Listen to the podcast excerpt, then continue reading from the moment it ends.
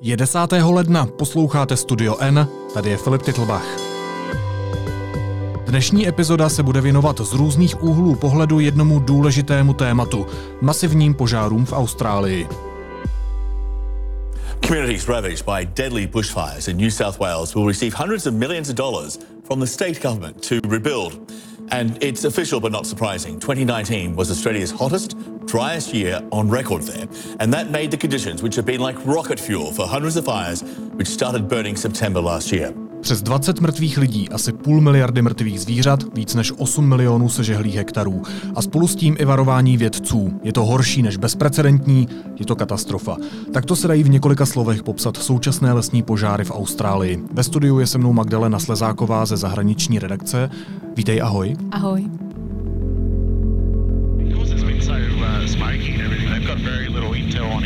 what the fire's doing. Yeah. Um, so they're trying to just get some eyes in the sky. Na začátku tady toho týdne zapršelo, na což Austrálie velmi dlouho čekala, protože letos panuje extrémní sucho na celém kontinentě. Nicméně, jak už předpovídali meteorologové a vědci, tak ke konci týdne v druhé polovině se situace opět zkomplikovala, znovu se oteplilo. Tady je asi důležité si připomenout, že na rozdíl od naší polokoule Austrálie leží na jižní polokouli, to znamená, že teď tam vrcholí léto a ty teploty jsou už tak vysoké a letos jsou ještě extrémní vlastně vlny veder. Takže eh, dá se říct, že Austrálie nepřestala hořet a teď zase se rozhořela o to víc. Mm. No a uh, hoří, kdybych to řekla tak předneseně, i nálady veřejnosti. Zrovna dnes se v Sydney sešel velký protest, sešlo se tam k němu více než 20 tisíc lidí podle odhadu jak organizátorů, tak i úřadů, kteří se výjimečně shodují.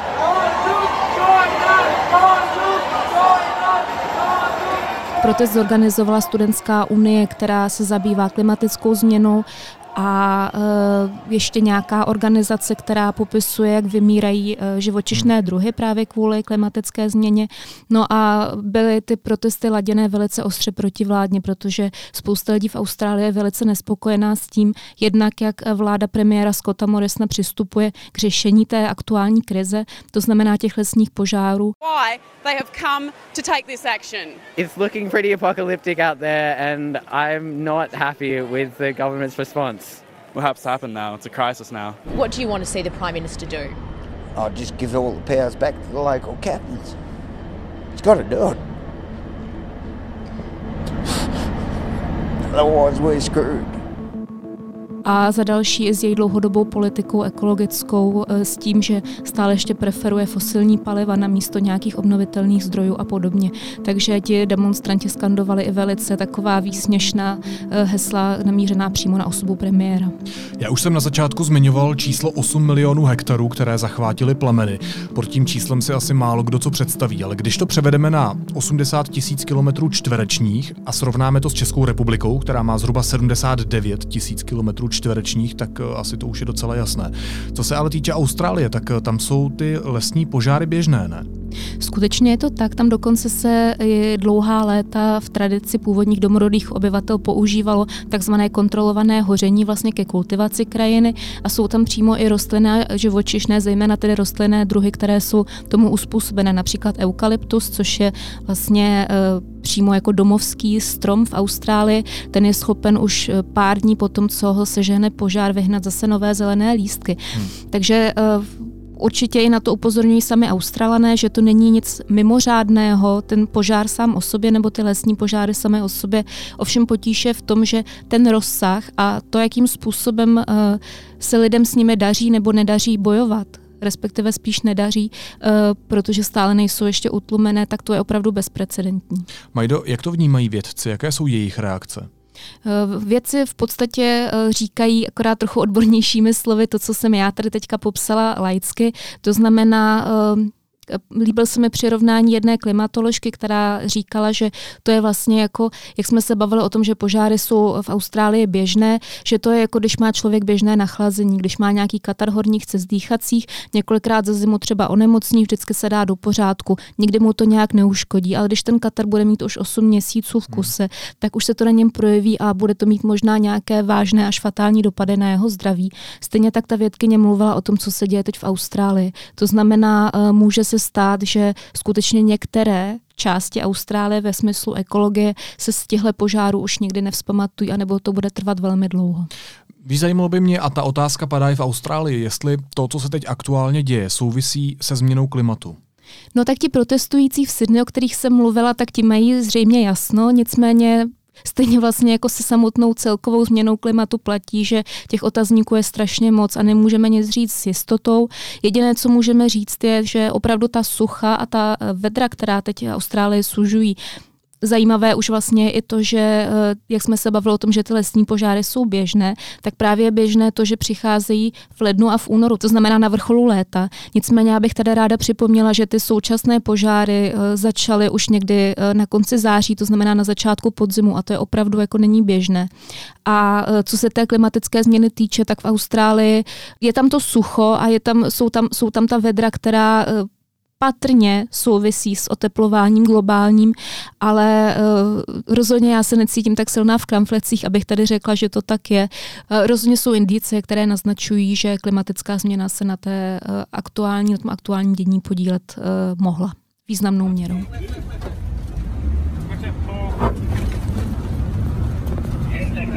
To, co teď slyšíte, tak to jsou zvuky z videa, které obletělo svět. Natočili ho hasiči z Nového Jižního Velsu, kteří rychle projížděli hořící buší a plameny šlehaly i na jejich auto.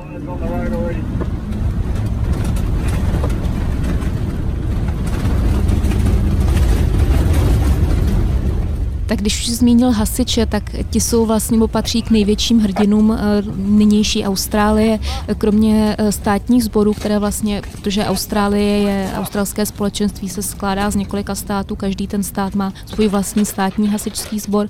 Kromě toho, vzhledem právě k tomu, jak jsou lesní požáry běžné v Austrálii, tak je tam velká tradice dobrovolných hasičů. A právě ti dobrovolní hasiči jsou velice aktivní eh, po celém kontinentě a bohužel už jsou mezi nimi i oběti na životech Víme o třech hasičích, kteří zahynuli právě, když se snažili bojovat s požárem. Všichni po sobě zanechali uh, rodiny, uh, jeden dokonce čekal svoje první dítě. Kolik domů už australští a další hasiči zachránili, tak eh, to asi nepočítaně, ale bohužel, co se nepodařilo, tak eh, těch domů bylo asi 1900, tuším, které bohužel Ano, už... ano, přesně tak. Myslím, že nějakých 1995 je nějaká aktuální statistika. Uh, ono se píše teda ne přímo o domech, ale píše se o domovech vyloženě, takže je možné, že v tom jsou ještě nějaké hospodářské budovy. Konec konců k těm mrtvým lidem, o kterých si mluvil na začátku, patří například i farmáři, otec se synem, kteří zahynuli kvůli tomu, že se pokoušeli zachránit vlastně svoji farmu před tím blížícím se ohněm. Jo, takže uh, patrně prostě těch budov, které schořely, je ještě mnohem víc, ale znamená to, že eh, skoro 2000 rodin opravdu přišlo o svůj domov a v podstatě ztratili všechno, co se týče materiálních eh, věcí. Samozřejmě zachránili si životy, to je nejdůležitější. A s tím předpokládám souvisí nějaká migrace po Austrálii. Přesně tak. Eh, přes 100 tisíc lidí je na útěku nebo bylo na útěku, už jsou vlastně evakuovaní. Někdo třeba například v jižním státě Viktoria, který je druhý nejpostiženější po tebou už zmiňovaném Novém Jižním Velsu, tak například lidé utekli na pláž, protože oheň jim odřízl ty ústupové cesty směrem do vnitrozemí kontinentu. Odtud ty museli potom evakuovat policejní čluny. Jinde zase lidé, když se snažili vlastně utéct té zasežené oblasti, tak museli čekat obrovské fronty několika hodinové na benzín, protože pohonných hmot bylo málo a potom uvízli v obrovských zácpách eh, ty připomínám, že ty nejpostiženější státy, o kterých už jsme mluvili, tak tam jsou i největší města v Austrálii, to znamená Sydney a Melbourne a potom také hlavní město Canberra, takže se tam soustředí nejvíc obyvatel. No a všichni tihle, tihle lidé vlastně jsou postižení jak eh, tou zkomplikovanou, dejme tomu, logistikou, hmm. kdybych to tak řekla, tak vlastně i tím, a to je další věc, která ohrožuje lidi nejen v těch zasažených oblastech, ale to jsou splodiny z těch eh, obrovských masivních požárů, které potom ty lidi dýchají vznikají nejen teda v australských městech, ale také třeba eh, na Novém Zélandu, nebo co jsem, jestli se nepletu, nedávno četla, že dokonce až na americké pobřeží eh, západní se ty splodiny dostaly. No z Austrálie každopádně přichází také velmi ošklivé záběry zvířat v hořícím lese, třeba medvídků koala, kteří se snaží ukrýt před plameny, šlapou po té žhavé půdě a dobrovolníci se je snaží zachránit. Třeba zvuky, které teď slyšíte, jsou z videa, kde žena zachraňuje koalu, který se drží na stromě, na který šlehají plameny, odnáší ho do bezpečí a polévá vodou, kterou má načepovanou v plastových lahvích.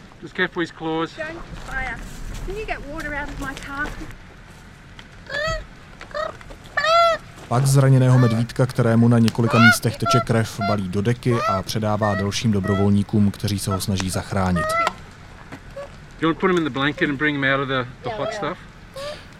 Já teda musím říct, že ačkoliv jsem se svojí několika letou praxí v médiích eh, viděl už spoustu otřesných záběrů a taky s přihlednutím toho, že lesní požáry jsou v téhle oblasti, jak už jsme říkali, běžné, i když ne v tak masivním rozsahu, jaký vidíme teď, tak uh, upřímně je pro mě dost emočně náročné sledovat ta videa a popisovat, co se na nich děje.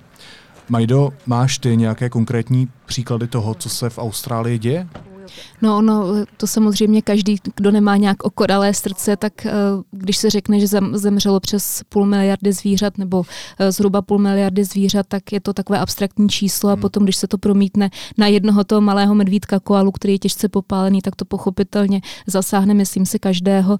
Eh, já mám zase jinou, co jsem si přečetla teď nedávno na CNN, jiný příběh veterináře, který má více než 40 let praxe a který zažil zažil něco, co mu doteďka vhání slzy do očí, jak říkal, a, a to je to, že uh, musel zastřelit vlastně těžce popálené klokany, kteří se uchýlili, prchali tím národním parkem zasaženým eh, ve státě Viktoria a uchýlili se na golfové hřiště. To je takové kuriozní, ale tak vzpomeňme si, jak vypadají golfová hřiště, hmm. že tam jsou vlastně, tam je ten trávník, velká plocha. To znamená, bylo to jedna z mála eh, ploch, která nebyla sežehlá nebo nějak za, za, zachvácená tím požárem.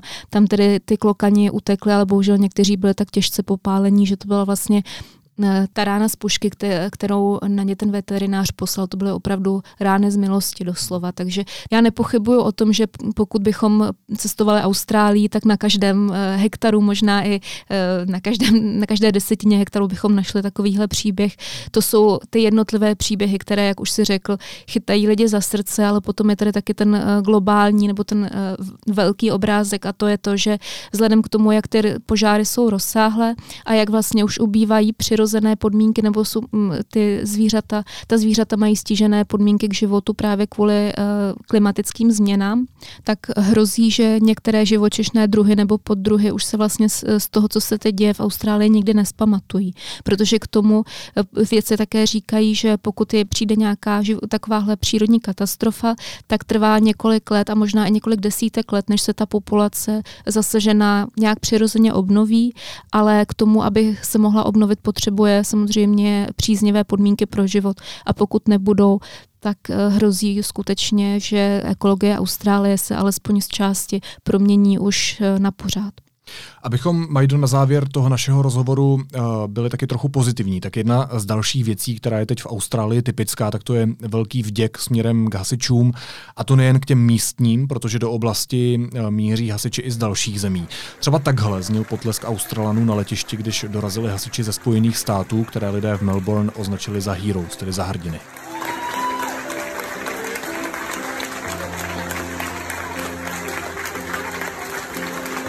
Zmiňoval si hasiče, kromě těch australských hasičů, o kterých už jsme mluvili, tak eh, do Austrálie přiletěli eh, tuším 160, nevím teď, kolik je přesné to číslo aktuální, 160 hasičů z Nového Zélandu.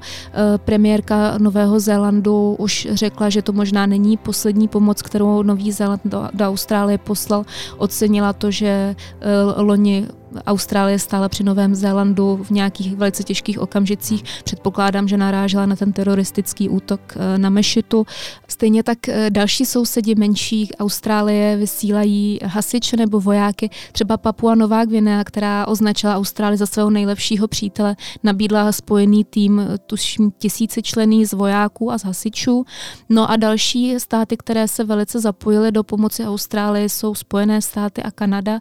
Obě země velice oceňují to, jak Austrálie jim v minulých letech pomáhala v případě jejich lesních požárů, protože zejména v eh, Kalifornii a nebo v Kanadě eh, mají s těmi požáry taky velice bolestné zkušenosti. Austrálie tam vždycky posílala svoje hasiče, takže vlastně podle toho, co jsem si přečetla, tak uh, úřady obou těch zemí jsou teď velice rádi, že tu pomoc můžou oplatit. Hmm. A jestli máte Facebook nebo Twitter, tak jste si určitě všimli i toho, že velké sbírky pořádají i uživatelé na sociálních sítích. Každopádně zajímalo by mě ještě na závěr, co Česko pomáhá nějakým způsobem i český stát?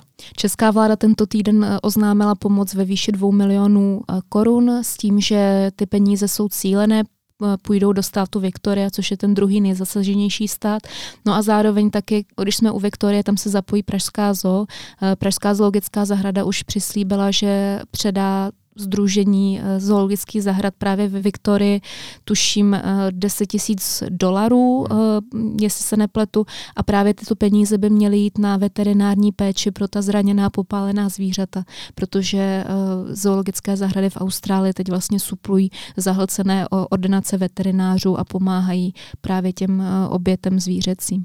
No jak jsem se dozvěděl, tak darovat peníze se rozhodly i české tenistky Petra Kvitová a Karolína Plíšková. A ještě jedno jméno Magdalena Slezáková ze zahraniční redakce. Moc děkuji za podrobný popis toho, co se děje v Austrálii. Majdo. Děkuji za pozvání a doufám, že se to zlepší brzy. A já ještě dodám, že ve druhé části podcastu uslyšíte rozhovor Jany Ciglerové s Australanem, který dnes žije v Česku, ale má bezprostřední zkušenosti s tamními lesními požáry. Teď jsou na řadě zprávy, které by vás dneska neměly minout. Irán se střelil ukrajinské letadlo, řekl kanadský premiér Justin Trudeau. Zároveň dodal, že se nemuselo jednat o úmysl. Na palubě zahynulo 176 lidí, z toho bylo 63 Kanaďanů.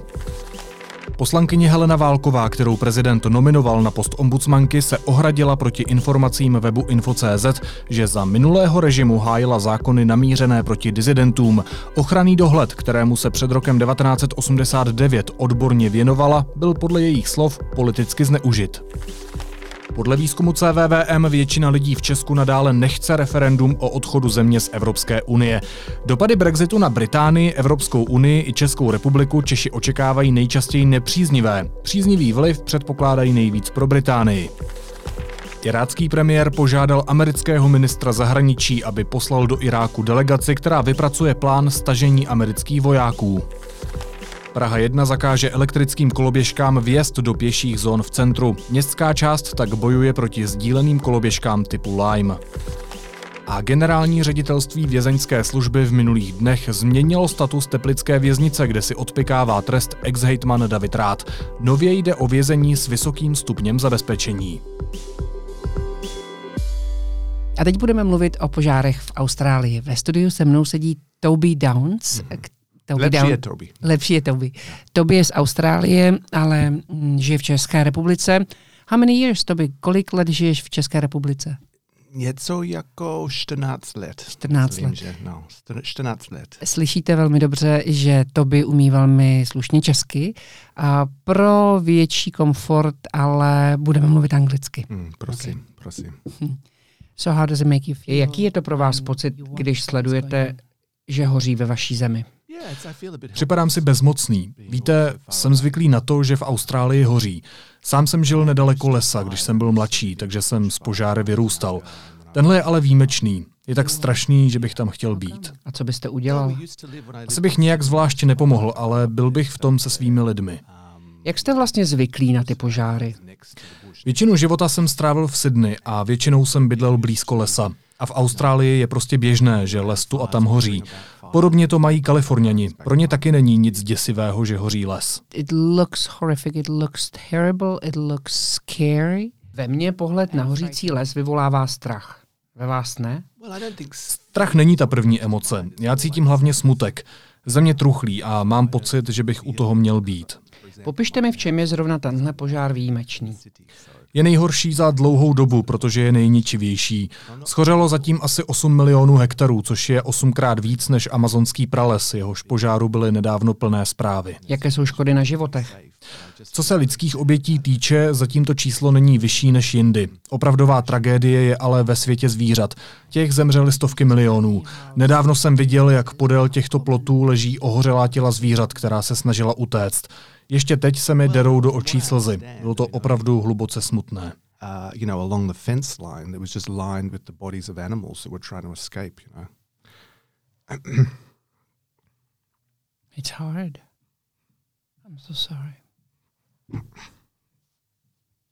It made you sad. Sorry.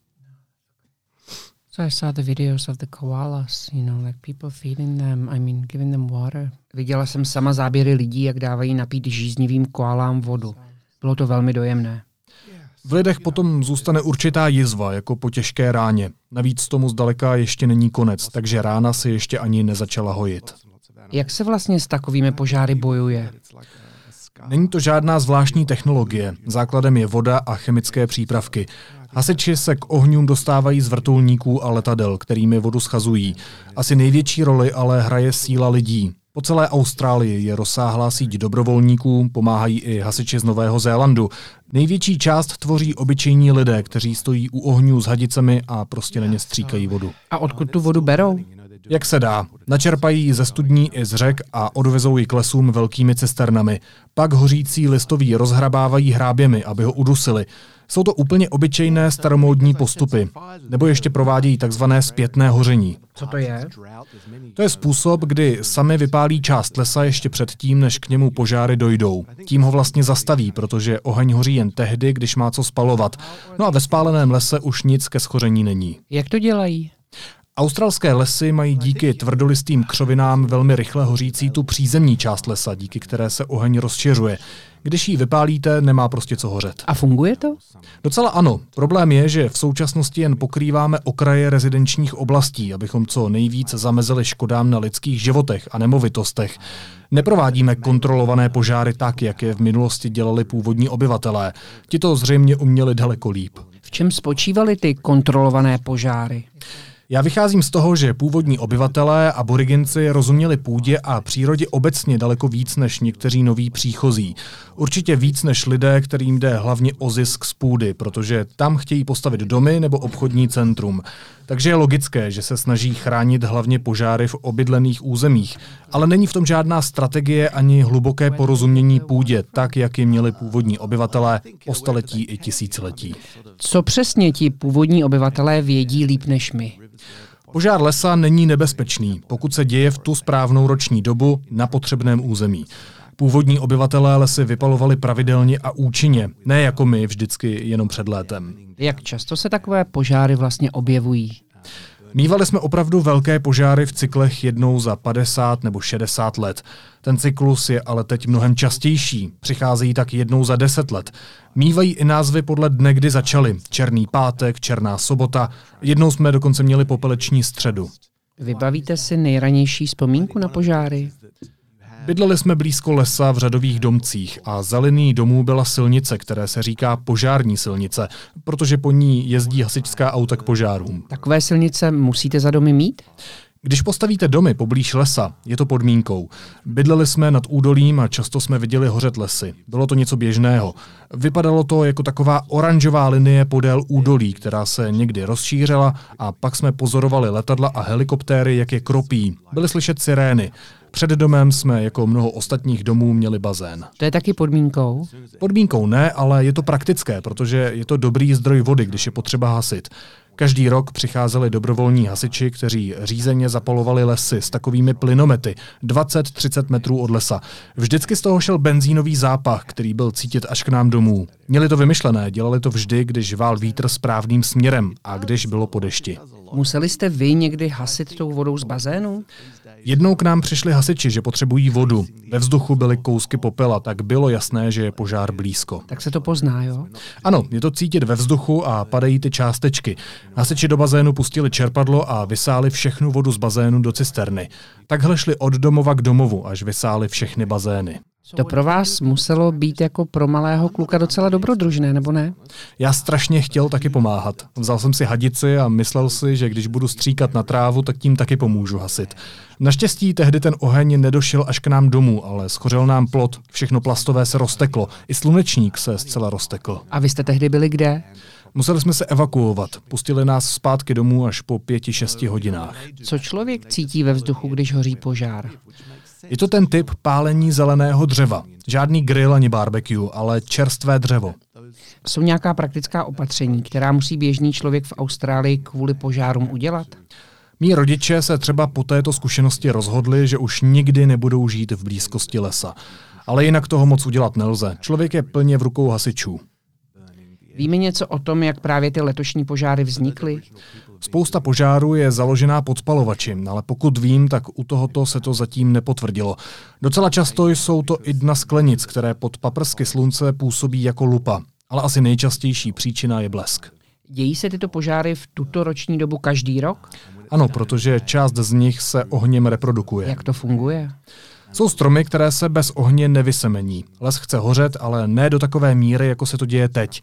Je jeden strom, který se jmenuje Banksia a má takové ohromně ošklivé semeniště, které se vysemení jedině tak, že pukne žárem.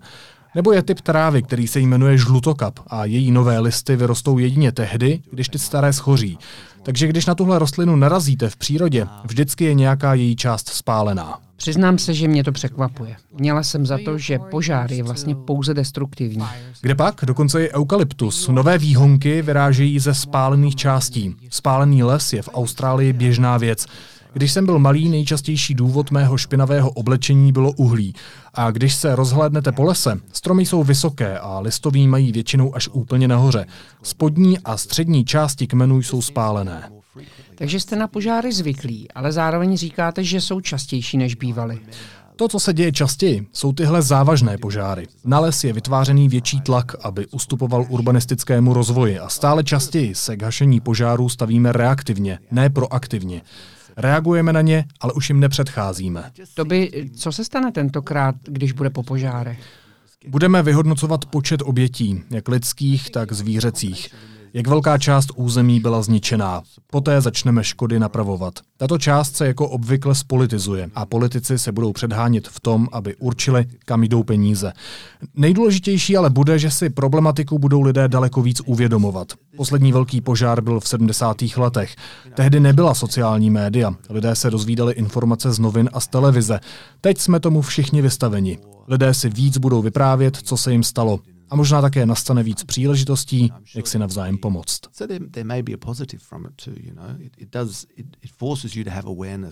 Of the environment of the planet when tragedies occur. So I'm sure it will, it will have that effect in Australia. To byl rozhovor Jany Ciglerové s Australanem Toby Downsem. Pokud chcete slyšet kompletní rozhovor v angličtině, najdete na podcastových aplikacích také bonus. A na závěr ještě jízlivá poznámka. Dočetl jsem se, že Netflix v Brazílii nakonec nemusí stáhnout komedii o Ježíšově homosexuálním vztahu. Nejvyšší soud zvrátil prvoinstanční rozhodnutí. Podle soudce totiž nemůže satira první pokušení Krista, cituji, oslabit hodnoty křesťanské víry. Europoslanec Tomáš Zdechovský si tak na svůj seznam 22 lidoveckých homosexuálů může připsat dalšího. A rovnou na první místo. Naslyšenou zítra.